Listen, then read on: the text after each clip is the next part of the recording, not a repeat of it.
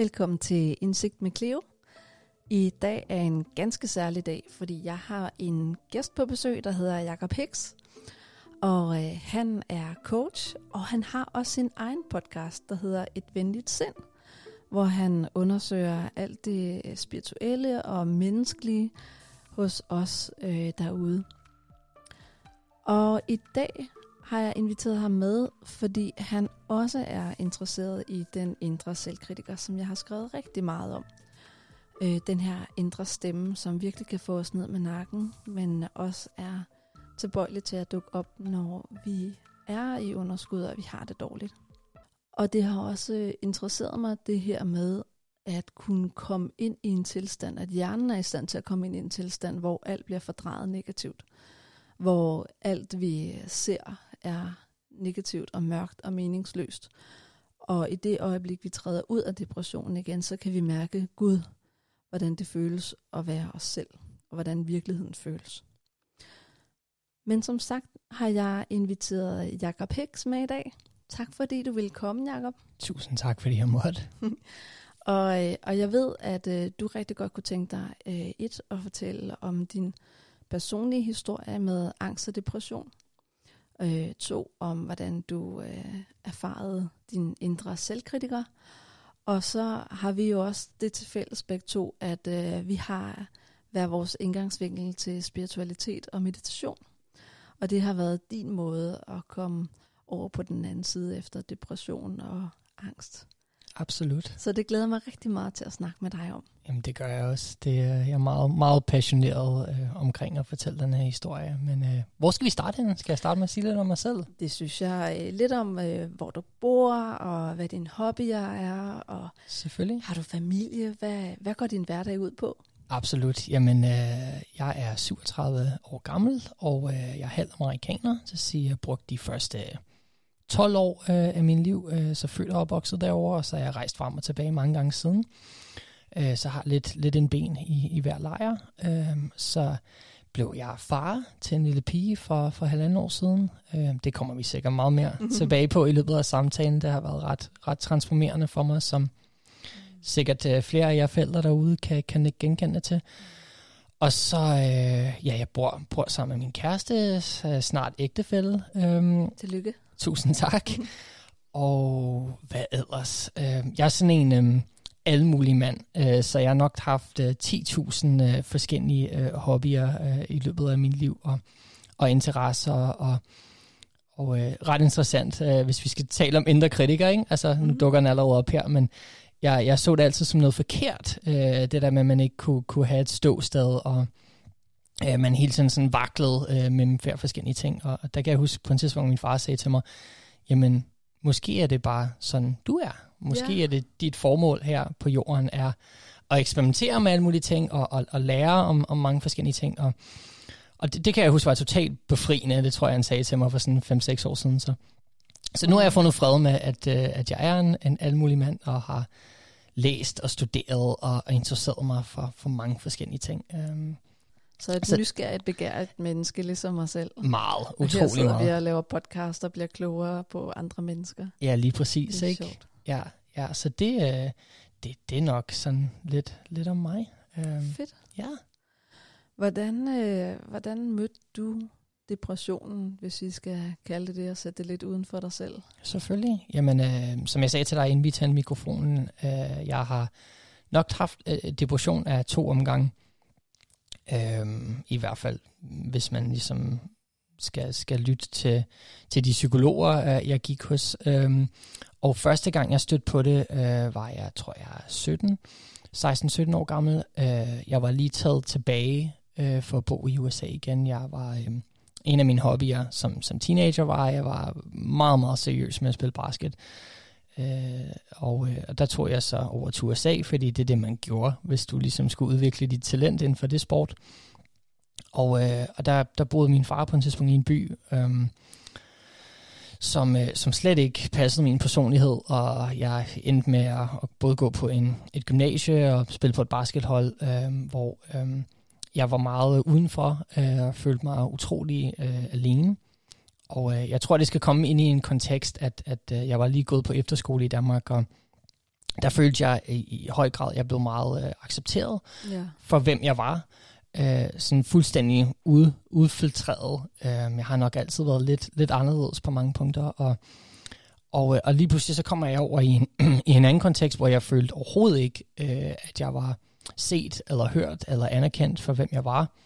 Og i klassisk øh, ungdomsstil, så tror jeg, at en af vores første responser på det, det er så at, at tilpasse os. Øh, den der tilpasningsevne, den er så stærk, så man groft sagt begynder at, at, at, at, at blive en, man ikke er, mm. øh, for, for at passe ind.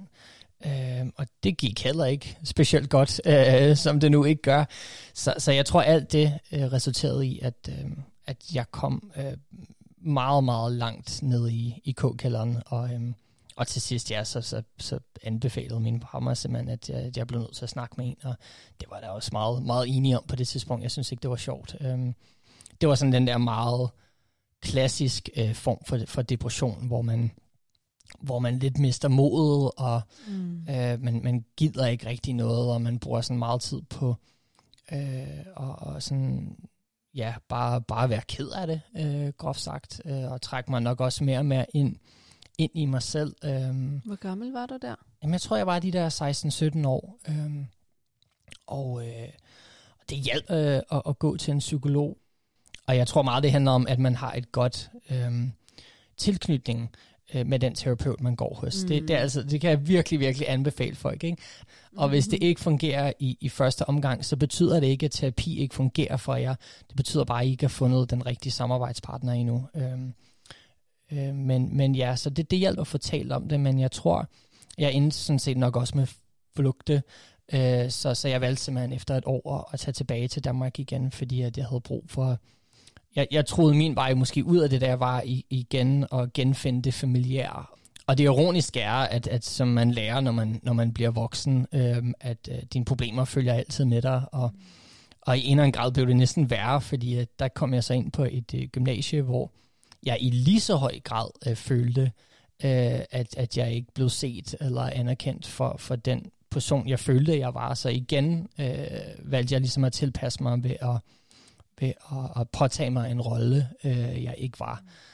Kameleon strategi. Ja, fuldstændig, ikke? Og, og jo, depressionen forsvandt der nok. Øh, øh, det gjorde den da, fordi at jeg ligesom også øh, blev genforenet med noget familiært. Mm. Men den var jo ikke, øh, den var jo ikke bearbejdet. Den var jo nok bare sådan fortrængt og, og skubbet lidt ned. Øh. Så det, det, jeg kan høre, din oplevelse af depression, nu er jeg meget oplevelsesorienteret, ikke? Det er det her med, du kunne mærke, at din interesse for ting forsvandt. Du kunne mærke, at du ikke rigtig kunne stå op om morgenen, at du lavede ligegyldige ting. Så jeg kunne godt stadigvæk presse mig igennem dagen og sådan at få passet mine pligter, øh, men, men der var ingen glæde, der var ingen til mm. stede. Altså man var sådan en monoton robot øh, på en eller anden måde. Ikke? Ja. Øh, så jeg kunne godt tvinge mig selv øh, igennem hverdagen, øh, men, men det var uden særlig meget glædere, når jeg kom hjem. Øh, så havde jeg allermest lyst til bare at lægge mig på sofaen og, og, og space ud øh, til tv, ikke? Altså, mm. som var endnu en, en flugtstrategi øh, strategi på en eller anden måde. Ikke? Ja. Øhm. Det giver god mening, fordi når jeg taler med klienter, som, som, hvor jeg tydeligvis kan se, at der er en depression på spil, men de ikke selv er kommet hen til den bevidsthed endnu, så deres første reaktion er ofte, jamen jeg er jo ikke ked af det, jeg er jo ikke ulykkelig, jeg græder ikke hele tiden. Men det behøver man sådan set heller ikke at være, fordi en, en mild depression er netop kendetegnet ved, at ens livsenergi eller ens øh, livsappetit er væk. At, Præcis. Der, at man bare er sådan en tom skal. Det kan sammenlignes lidt med en computer uden software. Der er, sådan, der er hardware, men, men den virker bare ikke, den kan ingenting. Absolut, det, det synes jeg, det passer meget godt øh, til min egen oplevelse, det du lige sagde der. Mm. For jeg synes, det er en vigtig viden at få, hvis man er pårørende også til en, der er deprimeret. Ikke? At øh, de kan ikke rigtig forstå, hvad depression går ud på. De kan ikke rigtig forstå, hvorfor vedkommende ikke kan komme ud af døren, eller få plejet sig selv, gå i bad, de her ting. Men det er også fordi, den her indre drive i gangsættelsen, den er jo sat fuldstændig ud af sporet. Bestemt, og, og jeg tror, der er rigtig mange, der er tilbøjelige til, øhm, uden, at, uden at blive privat, men selvfølgelig har jeg stødt på depression øh, mange forskellige gange i mit liv, også hos andre mennesker, jeg kender, og, Og jeg tror, sådan en klassisk reaktion som pårørende øh, til, til, til depression er også det her med sådan, øh, hvorfor lukker du dig inde, eller hvorfor kan du ikke bare tage dig sammen, eller sådan. Mm. Jeg kan huske det der med, med folk sådan nærmest afskærer sig øh, fra dig, og, og man tager det totalt personligt, øh, som, som den indre kritiker nu gør. Og, og man sidder sådan totalt udviden over for, øh, hvordan de kan finde på at, at agere sig øh, på den måde. Ikke? Og, og, og det er nu netop derfor, du sagde, ikke, at, at man ligesom... Øh, man, man har ikke øh, den der energi, øh, som, som man normalt har. Øh, den er totalt drænet, så sådan alt kan virke uoverskueligt, ikke? Mm. Altså, øh, det er, ja. Det er jo en ond spiral, fordi man har ikke energien eller lysten til at række ud og tilbyde sig, eller sige, hey, jeg har brug for at ses. Øhm, og samtidig, fordi man ikke rækker ud, så kan andre heller ikke vide, at man har brug for det. Præcis. Så det bliver en selvopfyldende profeti. Og hvis man så også har et negativt filter, der hedder, andre vimmer det ikke, eller andre synes, jeg er ligegyldig, øh, eller noget andet, halvdepressivt, helt depressivt, så kan en afvisning også blive meget personlig. Fordi man, man er jo sårbar, det vil sige, at man er egocentrisk. Altså, det vil sige, at er der noget negativt, så handler det om mig. Det er fordi, de ikke kan lide mig. Ikke? Det er den klassiske misforståelse. Ja, og jeg tror, jeg, jeg kan lige hægte på, øh, at, øh, at jeg, jeg er sådan ret øh, atypisk, øh, altså jeg er skilsmændsbarn, men, men jeg tror, det der er meget atypisk ved det, det er, at da mine forældre blev skilt, så, så flyttede min ene øh, forældre, altså min far, tilbage til USA. Og, og øh, jeg har altid haft øh, en fantastisk relation øh, til begge mine forældre. Så på den måde havde jeg ikke øh, måske den der øh, brede, øh, øh, som, som mange øh, kan have øh, som skilsmisse øh, børn. Øh, men min pointe ved historien, det er, at det, det gjorde ved mig, og jeg tror sådan set også min søster, det er, at vi lærte at klare os selv for en utrolig tidlig alder. Mm. Og, øh, og det tror jeg også har været sådan gennemgående tema øh, for mig, det der med, jeg kan selv, vil selv, øh, i, i sådan en helt ekstremt øh, udgave.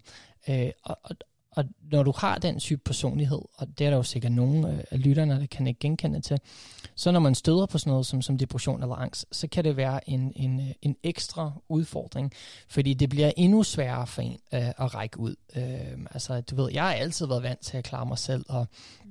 så selvfølgelig kan jeg også klare mig igennem det her selv. Ikke? Mm. Øh, og det, det, det kan jeg kun øh, opfordre til. Øh, det, det, det ender som regel ikke uh, særlig godt. Uh, så, så man overhovedet kan finde den der overskud og kraft til at række ud til en eller anden. Øh, mm. Og det er nærmest lige meget, hvem det er. Du er ikke komfortabel med at gøre det med dine forældre. Fint, find en anden. Find en ven. Find en, en pædagog. Uh, hvem som helst uh, at række ud til. Uh, så, så det, det er bestemt anbefalesværdigt. Det kan jeg godt forstå, fordi at hvis du har været det, jeg kan kalde et voksen barn, ikke? at man, man har skulle øh, passe en hverdag som en voksen som barn, så øh, bliver man meget selvstændig.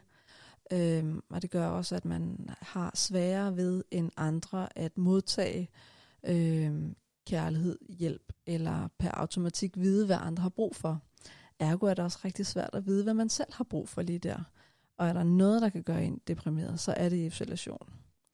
Det er, når vi, når vi er alene, og vi ikke bliver stimuleret af noget som helst, hverken aktiviteter eller socialt liv. Ja, og en anden, en anden coping eller tilflugtmekanisme, som, som, som jeg også har, det er det der med, at jeg har altid haft utrolig nemt ved at give kærlighed og ved at elske mm. andre. Øh, væsentligt sværere ved at modtage det. Ja. Og jeg hører også, at i, øh, i krisesituationer, eller hvis du bliver mobbet, så går du ind i en uh, tilpassende reaktion. Altså det er din, det er din automatik, eller det er din forsvarsmekanisme, at øh, du forsøger at være en kameleon. Men det er rigtig svært at være det, og det går tit ofte galt. Men det er jo den her indre pleaser og selvstændigheden, der kommer til at spænde ben for dig. Fuldstændig, og, og, og nu kommer vi til at tale om den indre kritiker snart, ikke? men, men, mm. men øh, det, det er jo også klassikeren øh, for den, ikke? det er det der med, at øh, den, den mangel øh, på selvkærlighed, øh, øh, over for sig selv. Øh, mm. men, men det er ikke nødvendigvis øh, det samme, som, som man ikke er i stand til at vise eller, eller give andre kærlighed. Øh, meget typisk øh, af ens indre kritiker. Øh, det, det er sådan, jeg er virkelig øh, altså blevet fascineret med, med den indre kritiker. Ikke? Altså, hvordan kan man være så, så kærlig og givende en menneske, men, men fuldstændig mangle det mod, mod sig selv øh, på en eller anden måde. Jeg sidder og smiler, fordi jeg synes, det er Så klassisk og så ironisk samtidig. Jeg hører det fra så mange mennesker, især når vi snakker angst, men også når vi snakker depression, det her med, alle andre må komme for sent. Det er helt okay. Alle andre må køre for stærkt. Det er helt okay. Alle andre må gerne glemme vigtige opgaver. Det er helt okay. Men hvis jeg glemmer det, så bryder helvede løs. Jeg må ikke komme for sent. Det er ikke okay. Ikke? Vi, er, vi har så travlt med at skille os selv ud, og er så tålmodige, når det gælder alle andre end os selv. Kan du genkende det? Det, det, altså det kan jeg sagtens, ja. Mm. Øh, det, jeg har sådan rent professionelt, øh, der har jeg tillært at, at stille højere krav til andre, men, men jeg, jeg mm. kan sagtens ikke genkende til det der i mange år. Ja. Præcis, det er det her med lige at prøve at justere, ikke? Både, både eksponere sig selv for for eksempel at komme for sent, og se, at der, det skete der ikke noget ved, hvis ja. man har angst eksempelvis. Men også det her med at stille krav og skælde lidt ud. Der er en misforståethed i at vise for meget tålmodighed. Nogle gange har vi selv og andre brug for at, øh, at få lidt ledelse på.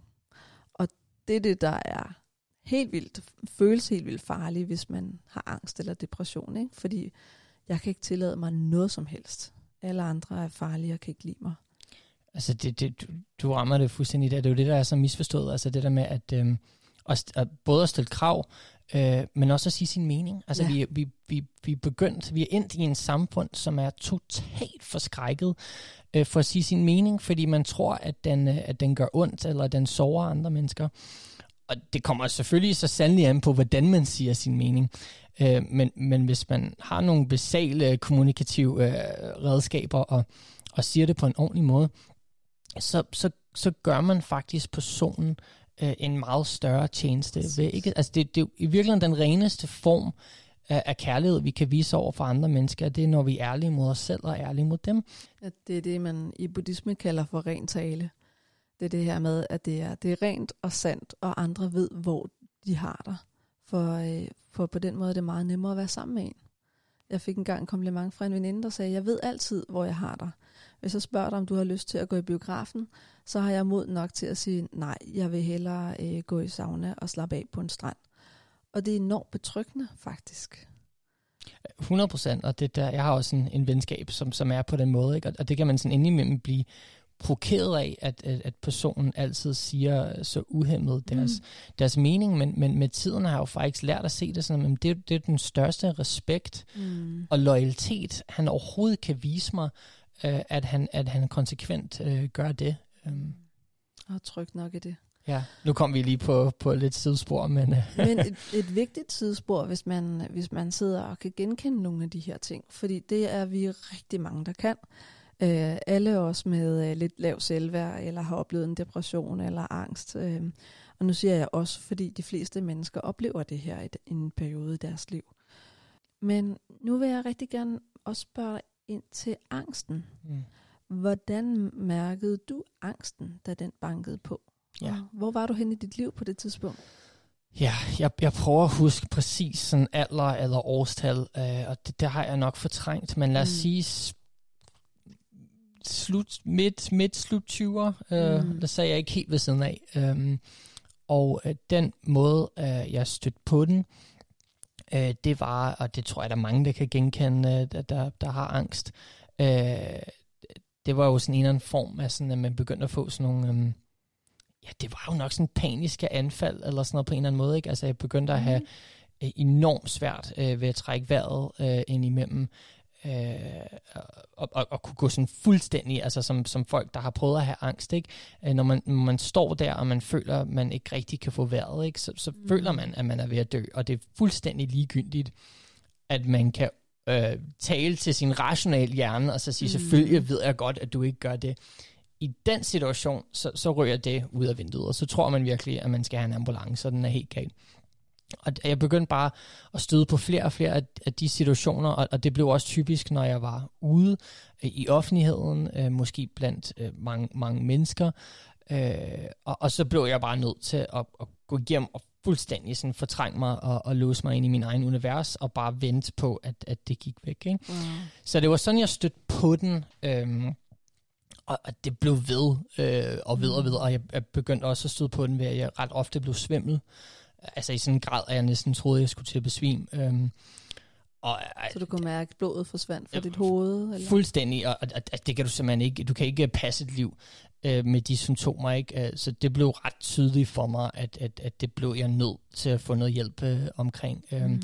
Jeg tror, at depressionen var jeg lidt mere ikke i fortrængelse omkring, men jeg tror på det tidspunkt i min liv, hvor jeg bare sådan, hvad fanden kan en psykolog hjælpe mig med, ikke? Mm. Som jeg tror, så mange unge øh, tænker derude, og, og, og, øh, men, men, men der var jeg ligesom øh, en fuld voksen menneske, og var godt klar over, at det var helt galt, og, og selvfølgelig måtte, måtte nogen hjælpe mig, øh, hvis de kunne. Så bare lige for at, at rise lidt op, så hører jeg et øh, angstanfald. Mm. Det vi kalder et angstanfald. Og det er altså en akut tilstand, kroppen kommer i, hvor at øh, tankerne og følelserne selvfølgelig følger med. Øh, hvor jeg kan høre, at du har svært ved at trække vejret, du var stakåndet, øh, din puls er sikkert også begyndt at banke hurtigere, fordi at den skal pumpe øh, mindre luft ind i kroppen og samtidig fodre øh, musklerne med nok ilt. Og mm. jeg kan også høre, at du fik, blev svimmel, du fik det mm. dårligt. Det handler jo også om vejrtrækningen her.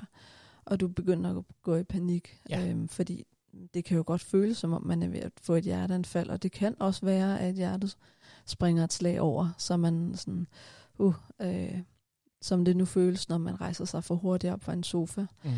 Begyndte du at få svedeture, eller det kan godt være, den, den kan jeg ikke huske, den mm. del af det, men, men, øh, men, men ja. Øh, Blev dit syn forstyrret? Kan du huske altså det? ja, det, det kunne det nok. Ja, det, kunne, det tror jeg, jeg havde nogle anfald, hvor jeg også husker øh, ja, den mm. symptom. Ja. Helt sikkert. Øh, og, og, og altså, det, det bliver... Øh, det, det kan føles så virkelig og så slemt, øh, når man har en angstanfald, øh, at man nærmest vil gøre hvad som helst for at få det til at stoppe. Ikke? Mm. Øhm, og, øh, og heldigvis kan man sige, symptomerne øh, med min angst var ved i lang tid, men de der ekstrem øh, angstanfald øh, blev selvfølgelig mindre og mindre hyppige, eller jeg havde en bedre og bedre forståelse af dem, øh, når de kom. Jeg havde ligesom lært nogle redskaber af min terapeut til bedre at håndtere dem. Øh, nu kommer så det spirituelt ind, fordi jeg begyndte at dyrke ekstremt meget yoga. Ja. Altså virkelig, altså sådan ekstremt meget, sådan to, to, tre timer i døgnet, og sådan konsekvent, og, og selvfølgelig en af de ting, yogaen kan gå ind og hjælpe dig med, det er selvfølgelig vejrtrækning, og, og det er jo en ret centralt element øh, til at få styret mm. sine sin nerver. Øh, så den er jo selvfølgelig enormt hjælpsom og, og vigtig, men, men jeg kan bare huske, det var i de yogatimer, at jeg ligesom følte mig øh, mest øh, normal og mest øh, fri øh, for symptomerne. Øh, så, så de hjalp mig sindssygt meget, og så, øh, og så selvfølgelig øh, har, har min terapeut også spillet øh, en, altså et af de ting, vi snakkede rigtig meget om, og det talte vi også om, inden vi tændte mikrofonen, men øh, det her med, at, at terapeuten øh, lærte mig at ikke at tage for meget ind. Øh, ja. Jeg er en meget sensitiv menneske, og hvad betyder det? Det er der jo vildt mange forskellige definitioner af, men hvis vi skal tale sådan inden for det spirituelle, så, øh, så opfanger jeg enormt meget energi øh, og andre menneskers energi. Når du så, så, så skal du forestille dig, øh, når du tager så meget ind, så betyder det også, at du tager ind for fuldstændig tilfældige mennesker, du går forbi på gaden. Mm.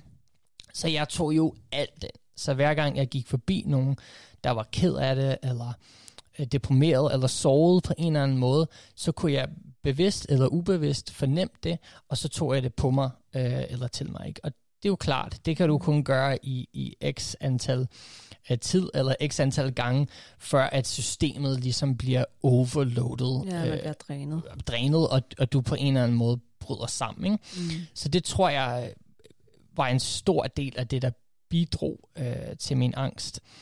Ja, og øh. nu kan jeg jo bare tale ud fra mit professionelle virke, ikke? at at læringen eller øh, den viden, man skal bruge, eller den øvelse, man skal bruge, det er netop også at lukke ned for de kanaler igen. Øhm. Præcis. Og det var nok det, altså terapeuten selvfølgelig også hjalp mig med i, i min angstperiode. Jeg lærte mig at få nogle filtre øh, mm. til, hvordan du ikke tager alt ind. Men det giver god mening, at yoga har kunne hjælpe i forhold til angst. Fordi at der gør du faktisk det modsatte af, hvad vi gør under et angstanfald. Et, man er grounded, det vil sige, ens energi øh, går ned mod jorden, ikke? Øh, hvad skal man sige, jordforbindelsen, fødderne. øh, hvor når vi er, har et angstanfald, jamen så er al energien kørt op, og amygdala banker, banker der ud af det her alarmberedskab, vi har fat i.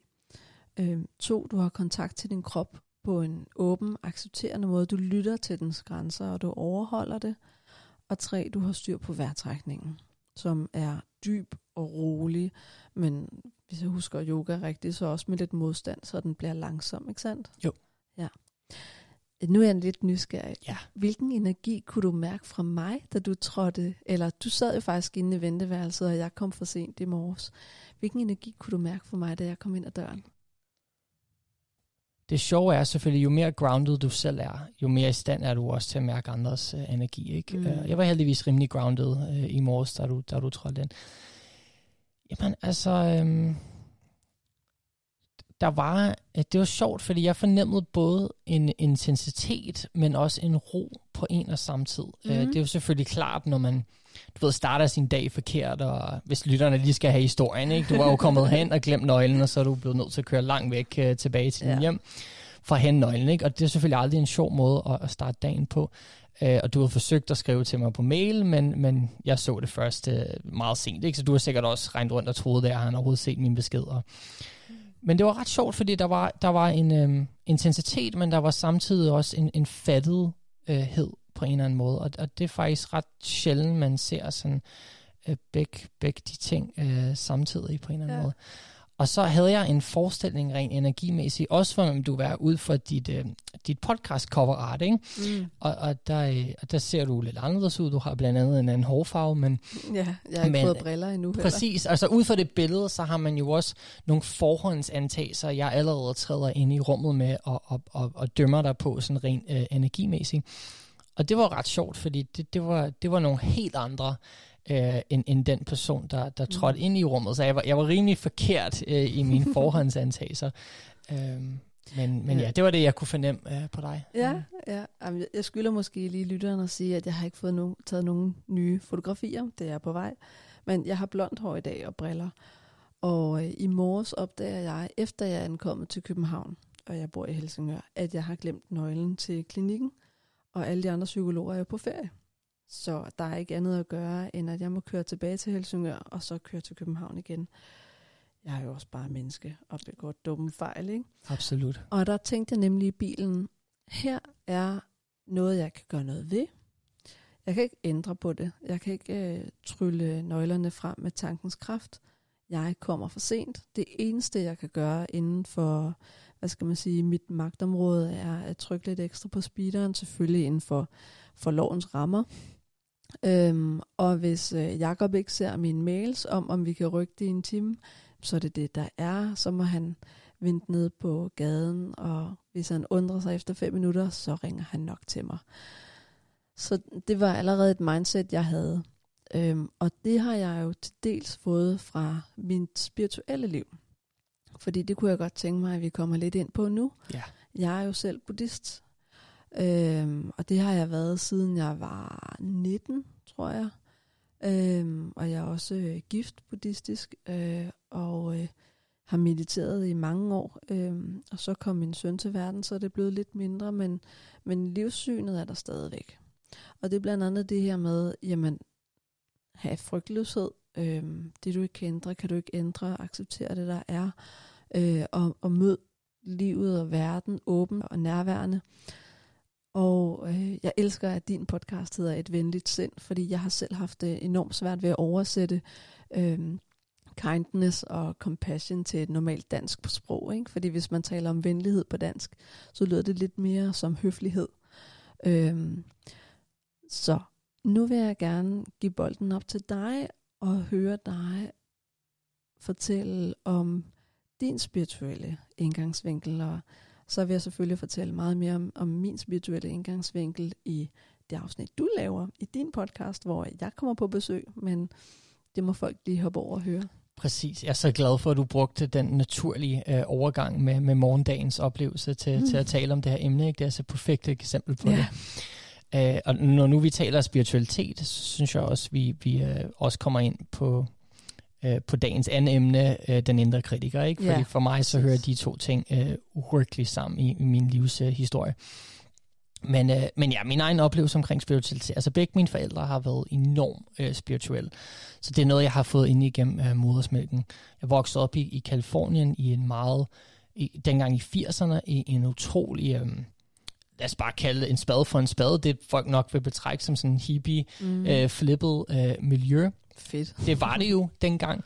Uh, nu er det jo så, så IT-branchen og Silicon Valley, der har gået ind og, og overtaget det, så nu er det noget uh, rimelig meget andet. Men, uh, så jeg har fået det lidt igennem modersmækken, og i stigende grad fra min far. Min far er et, et meget filosofisk menneske, vil jeg kalde ham først og fremmest. Uh, han har en, en kunstnerhjerte, uh, og, og, uh, og har ikke prøvet at pushe det, men ligesom prøvet at inspirere mig uh, inden for det spirituelle uh, nok hele mit liv. Min spirituelle rejse den har været lang, men jeg vil sige, at det er først inden for de sidste 5-10 år, at jeg lige pludselig kan gå tilbage og, og læse ting, og lige pludselig forstå, mm. øh, hvad der står, fordi jeg også i stigende grad lever det gennem min egen krop. Og det er så vigtigt at snakke om, når vi snakker om spiritualitet, fordi vi er så tilbøjelige til at gøre alting videnskabeligt. Og jeg vil sige, lige inden for, for det spirituelle, så er, er læring så meget mere gennemtrængende og så meget mere vigtigt, når man lever det, frem for at forstå det. Øh, jeg, jeg synes, at forståelseselementet bliver faktisk et eller andet sted sekundær, men det er bare ikke sådan, vores hjerner er skruet sammen. Vores øh, indre kompas, den bliver kaldt så mange forskellige ting. Øh, Uh, uh, altså hjertekompasset, vores intuition, uh, mm. den, den bliver omtalt som så mange forskellige ting, men men jeg tror... På godt dansk, vil du så kalde det en mavefornemmelse, eller? Det kan man også godt sige. Altså, jeg tror, ens mavefornemmelse er jo også øh, stadig... Altså, ens intuition, mener jeg, stadig er tilknyttet ens, ens hjerte mm. øh, mhm. på en eller anden måde også, ikke? Øhm, men det er, når vi også kommer ud af kontakt med den, mm. øh, når vi kun lever vores liv gennem vores hjerne, og det kan vi komme meget med ind på lige om lidt, tankerne, mm. og tankernes magt, og, og hvordan det får skabt vores identitet og sådan nogle ting, men at det er det, jeg opdagede, det, det, det der. Øh, og igen, det er jo en balance, fordi kommer man for meget øh, ned i det ene sted, øh, altså ned i sin, sin øh, mavefornemmelser og sit, sit følelsesregister, øh, altså hjernen tjener jo vores stadigvæk en funktion, og vores rationale del af hjernen tjener stadigvæk en funktion hos os. Så, så igen, som du siger, det, det handler jo ikke om at kun at, at komme fra det ene sted eller det andet sted, men ligesom at være i, i harmoni øh, mellem de to steder. Mm. Og det er der rigtig mange af os, der, der er kommet i dis øh, harmoni, fordi vi lever i en samfund, som er trænet og som er socialiseret omkring, at vores hjerne, vores tanker, vores logik og rationalitet, at, at, at det øh, der burde være vores kompas. Øh, og, og det er bare lidt modsigende, fordi det er bare ikke sådan, vi er født ind i den her verden. Altså børn er født ind i den her verden øh, med den evne at kun at kunne være i nuet, øh, og, og, og handle for deres mavefornemmelse, for deres, for deres følelsesregister, fordi de er simpelthen ikke blevet socialiseret eller har tillært andet endnu. Så det, det er sådan den reneste form mm. af os som mennesker, og det, og det er det, vi er tilbøjelige til at, at glemme eller miste kontakten med, øh, som voksen. Ikke? Så det er igen at, at komme i harmoni mellem de to ting. Ja, og rent klinisk er det jo også meget sigende, fordi at øh, har du angst, så har du en tilbøjelighed til på den ene side at have overarousal, altså at være overstimuleret i kroppen. Præcis. Øh, du sanser simpelthen flere ting, fordi du har antennerne ude og du overfortolker alting. Præcis. Så en ting er, at vi, vi sanser, og vi har en umiddelbar tolkning, men mange af de her fortolkninger følger med os hele dagen og ophober sig til, til et angstanfald, simpelthen fordi der er for mange blandede følelser, øhm, og, og bæret flyder over på et tidspunkt. Fuldstændig, altså det er jo fuldstændig min oplevelse. Ja. Øhm. Det samme med depression, at det her med, at vi kan simpelthen ikke mærke kroppen til sidst. Vi kan ikke mærke noget. Man er en, man er en tom skal. Og det er jo også, fordi man er blevet sådan lidt, hvad skal man sige, halsukket, at man er så meget op i hovedet og overtænker alt og har et negativt filter på, at man bliver handlingslammet, og man kan ikke mærke, mærke hvad man har lyst til. Og hvor sidder lysten? Den sidder typisk i kroppen. Mm. Det er der, hvor vi har vores appetit og vores interesser og vores livskraft. Så det giver god mening. Øh, så, så udover, kan man sige, min, min, min øh, min følsomhed, min, min uh, sanser, øhm, så tror jeg helt klart også, at mine indre kritikere har nok ikke haft en positiv øh, indflydelse øh, på, på øh, min depression og min angst, og i det hele taget øh, på, på mit liv. Øh, kan man sige. Så, så det er også kvæg den, at jeg er begyndt at blive meget interesseret i, i spiritualitet. Ikke? Altså, jeg har arbejdet meget med mennesker. Der blev jeg bare ved med at støde på øh, andre, der også kæmpede med deres indre kritikere. Jeg tænkte sådan, der, der må simpelthen være en anden vej. Der må være en, en, en anden måde at anskue uh, livet på, og anskue andre måder, som, som er mere kærligt, uh, og, og som giver mere energi og overskud. Der må simpelthen være en anden vej på en eller anden mm. måde. Og, og øh, udover selvfølgelig, at jeg havde fundet yogaen, så var det også der, jeg begyndte at fordybe mig i meditation. Men jeg kan også huske en af de bøger, jeg læste, der, der gjorde stort indtryk på mig. Det, det er en klassiker, øh, den har mange læst, men uh, Eckhart Tolles uh, mm. Nuets Kraft hedder den på dansk, eller The Power of Now på engelsk. Han siger på et tidspunkt, det er fysisk umuligt at være andet end glad, hvis du er 100% tilstedeværende. Og, og det har jeg bare levet og mærket på egen krop nu tilpas mange gange, til ikke nok tror jeg på det, men, men jeg er en levende eksempel øh, på det, ligesom han er. og det jeg opdagede, det er, at, at alt vores frygt, øh, alt vores overdrive af den indre kritiker, kommer kun, når vores tanker bevæger sig i fortid mm. eller fremtid. Yes.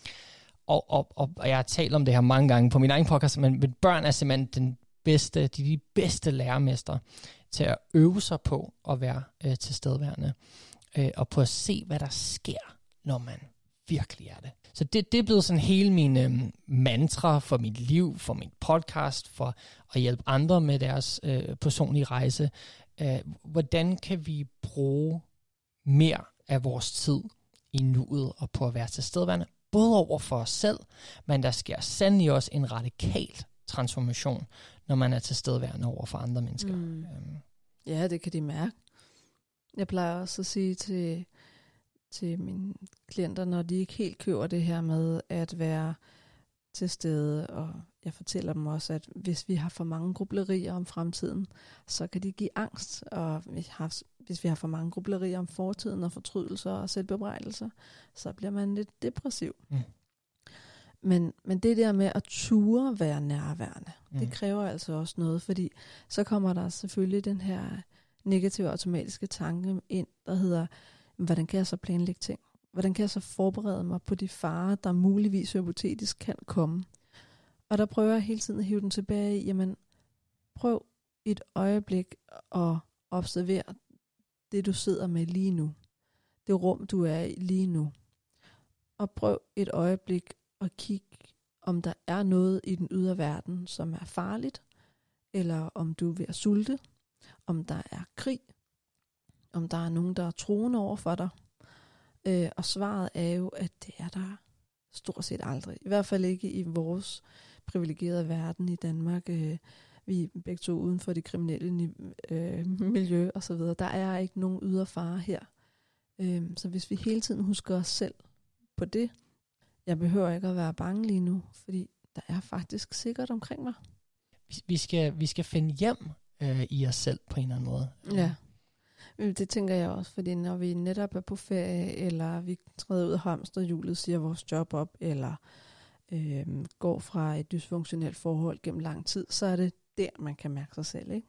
Og det er der, hvor vi har et kompas for, okay, hvordan føles det så, når jeg er mig selv, når mm. jeg er mhm. tilpas? Og så har vi noget at sammenligne med. Og jeg tænker, at, at, øh, at det her med at finde sig selv, det handler om, at man måske ikke har den fornemmelse. Man har i det mindste en bevidsthed om, at man ikke har den fornemmelse. Præcis, og det er skridt et, det er step mm. one, ikke? At du er klar over, at der er noget disharmoni, øh, eller, eller der er noget, der energimæssigt eller følelsesmæssigt føles forkert. Mm. Og når du finder den der ro, så begynder du at kunne lytte til mm. øh, øh, din indre dialog. Du begynder at kunne lytte til ens tanker øh, mm. på en mm. eller anden måde. Ikke? Fordi øh, jeg kan jo godt lige sige, at vores, vores indre kritikere og vores tanker øh, ender for de fleste mennesker med at bygge hele deres identitet op. Altså vi bygger hele der, øh, vores identitet op omkring de ting, vi siger til os selv. Det er alt sammen bare historier. Det er mm. historier, det er løgne, det, det er tanker, det, det, det har ingen fornemmelse eller tilknytning til virkeligheden, men de føles så virkelig for os, og vi gør dem så virkelig, Mm. at det bliver hele vores identitet. Så for mig var step one netop ja, bare at blive bevidste øh, omkring dem, som du siger, ikke? at man begynder simpelthen at kunne høre sin egen øh, indre dialog, øh, sin egen indre kritiker. Øh, og og øh, ja, og, og, og det, det gør selvfølgelig enormt ondt. Altså, der er, der er et, et smertefuldt proces, når man bliver bevidst over, øh, hvor, hvor meget man egentlig talt har mobbet sig selv, og hvor, hvor dårlig og ond man har været mod sig selv. Det er selvfølgelig smertefuldt øh, at opdage det, men, men den smerte er kortvarig, fordi man også er klar over, okay, det her det er første skridt til, til forandring, og, og jeg har faktisk en kontrol over det her. Jeg, jeg, jeg, jeg kan ikke stoppe mine tanker. Det er misforstået. Der er også folk, der tror, at buddhistiske Mm. munke, de er nået til et niveau, hvor de kan stoppe deres tanker. Ja, der er tomhed. Også. Tomhed. Fuldstændig misforståelse. Men, men de træner i den retning, så at de bliver så bevidst over deres tanker, at de i hvert fald kan stoppe, at deres tanker er dem, eller at de har en tilknytning til deres tanker. Og, og jeg er jo stadig i gang med den rejse, men, men jeg bliver bedre og bedre til den Mm. hele tiden. Ikke? Altså bevidsthed er første step, at man ikke tillægger noget energi, nogle følelser, eller i det hele taget, at man ikke tilknytter øh, noget til sine tanker. Øh, det er step to. Øh, og at man så, du ved, træner i højere og højere grad bare at være nærværende og tilstedeværende i, i nuet. Fordi så lægger man, øh, så, så fylder den der tankestrøm også mindre og mindre og mindre. Mm. Jeg sammenligner lidt øh, tanker øh, som almindelig flow-tv, altså øh, gammeldags fjernsyn, ikke? Fuldstændig. at vi sidder her og sapper os igennem nogle forskellige kanaler. Men, men ulempen er, at det ikke er os, der har fjernbetjeningen. Så der kan dukke hvad som helst på vores indre fjernsyn. Øh, det kan være en sang, der kommer på hjernen, og så får man et minde frem, og så får man en fremtidstanke om noget, man skal huske. Det er meget tilfældigt. Men hvad man kunne tænke sig at tænke mere over, eller dagdrømme sig omkring, eller øh, være til stede i, det handler meget om øvelsen i Mm. det. Og, og første skridt er netop, som du siger, at være i stand til overhovedet at kunne observere det. Og jeg hører også, at din indre kritiker, du, du bruger ord som, at jeg har mobbet mig selv. Og så kan jeg mærke, at jeg bliver lidt nysgerrig på, jamen måske er det lidt nogle ekoer fra fortiden, fra dengang du blev mobbet, at det, og nu fortolker jeg bare, du må rette mig, hvis jeg tager fejl, ikke? Men, men at du har internaliseret nogle af de ting, der blev sagt, og troet på noget af det. Indre kritikere er ofte alle de her ting, vi har fået at vide fra andre gennem vores opvækst og fra os selv, som så krystalliseres til øh, ruminationer, tankemøller, små bisætninger om os selv, og det her med selvbebrejde. Øh, også hvis vi kommer for sent, ikke? hvor det er helt okay, hvis andre kommer for sent. Og så kom du ind på det her med at observere tankerne. Og der synes jeg netop, det at kalde den indre kritiker for den indre kritiker, gør, at vi modsat internaliserer, at vi eksternaliserer. Jeg sidder og har kropssprog lige nu, men jeg, jeg trækker min hånd fra mit hjerte og holder hånden ud for mig selv. Altså, at vi har en lille stemme, den her lille mand, den kalder vi den indre kritiker. Fordi det er ikke os. Vi, jeg er ikke tyk. Men jeg får en stemme, der siger, at jeg er tyk. Det er noget helt andet. Fordi når vi, når vi trækker den ud fra os selv, og vi kigger på den her indre kritiker, og hvad den her lille indre stemme siger, så kan vi langt mere øh, sandsynligt, troværdigt forholde os til det, den siger, når vi er bevidste om, at det bare er en tanke, når det ikke er sandhed. Giver det god mening? Det giver sindssygt god mening. Ord, i hvert fald hvis man tilknytter med energi og, og følelser, kan være gift. Øh, og det er Mm. både de ord, vi siger til andre. Det kom du lige ind på der. ikke? Vores Mm. indre kritiker bliver kun styrket af de historier, vi har taget med os øh, i løbet af vores liv.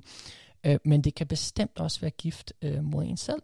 Mm. Øhm, og, og, og gifte lyder så måske så ekstremt og så voldsomt. Øhm, men, men, men jeg synes faktisk, øh, at, at, at det er meget, meget passende et begreb for det, ikke? Og det er jo vores tanker, der er gift. Det er meget vigtigt, at vi slår det fast. Det er ikke vores tanker, der er gift, men det er, hvordan vi internaliserer Mm. vores tanker, øh, der kan gå hen og blive gift. Og om vi skammer os over dem. Og Præcis. det jeg hører er, at, øh, at modsat at være øh, blive undertrykket af selvkritikeren, så har du fået mod til at gå nogle veje karrieremæssigt. At du har mod, har fået mod til at vælge venner til og fra. Er det, er det det, der har bragt dig derhen? Eller? Ja, altså jeg har simpelthen fundet, fundet vejen hjem. Jeg bruger mere og mere af min tid værende det kærlige og nærværende øh, menneske, jeg er, som, som føles mest naturligt for mig, øh, end jeg gør øh, på ikke at være det. Min øh, partnerskab øh, trives bedst, når jeg er nærværende, øh, både i mig selv, men også over for hende. Ikke? Mm. Så man, man ser det virkelig øh, i sine relationer også. Ja, fordi man kommer på bølgelængde. Andre kan jo mærke, hvor man er henne. Øh, man behøver ikke at gætte på, om der er noget galt. Og samtidig så, er man, så hjælper man andre til også at blive nærværende, fordi at, at energier smitter. Vi svømmer jo rundt i hinandens energier. Nærvær er ikke noget, der bare kommer af sig selv, øh, og det er noget, man, man konstant skal praktisere Mm. og øve sig på. Øh, så, så lad være med at miste øh, modet, hvis man til at starte med ikke er øh, specielt øh, i stand til det. Øh, og lad være med at miste modet, øh, fordi det, det nok er en livslang rejse, at man skal øve sig på at praktisere det. Øh, men, men, men som du også selv nævnte, ikke, det er jo rejsen øh, derhen, at man også skal synes er sjovt. Og, og der er sådan en meget, meget kendt meditationslærer, der sagde engang, at hver gang, når du mediterer, så er der jo sindssygt mange, der er tilbøjelige til sådan, åh, nu, nu, nu øh, har jeg fokus på mine tanker igen, og jeg gør det ikke rigtigt, og jeg kan ikke gøre det i lang nok Der kommer selvkritikeren Igen, fra. der kommer selvkritikeren. Ikke? mm. De samme gør det til, til yoga, ikke? Du ved, ser man de der typer, der, åh, jeg når ikke ned i stillingen på den rigtige måde. Igen, så man helt misforstået de praksiser. Men, men hun sagde så smukt, at øh, hver gang det sker, så, så se det som en kærlig invitation til at finde tilbage. Mm. Og, og det, er også, det, det kunne du bruge til alt, ikke? Hver gang, at den indre kritiker dukker op, eller hver gang, du ikke er i stand til at være nærværende eller tilstedeværende. Så i stedet for at slå dig selv øh, i hovedet på det, øh, det, det som jeg siger, hvis man er sur over, man er sur, så er man sur dobbelt. Mm. Så i stedet for at du gør det, så bare inviter dig selv til, nu har jeg en ny mulighed til at få øvet på det her, eller jeg har en ny mulighed til at finde tilbage øh, til, til midten, eller tilbage til balancen. Ikke?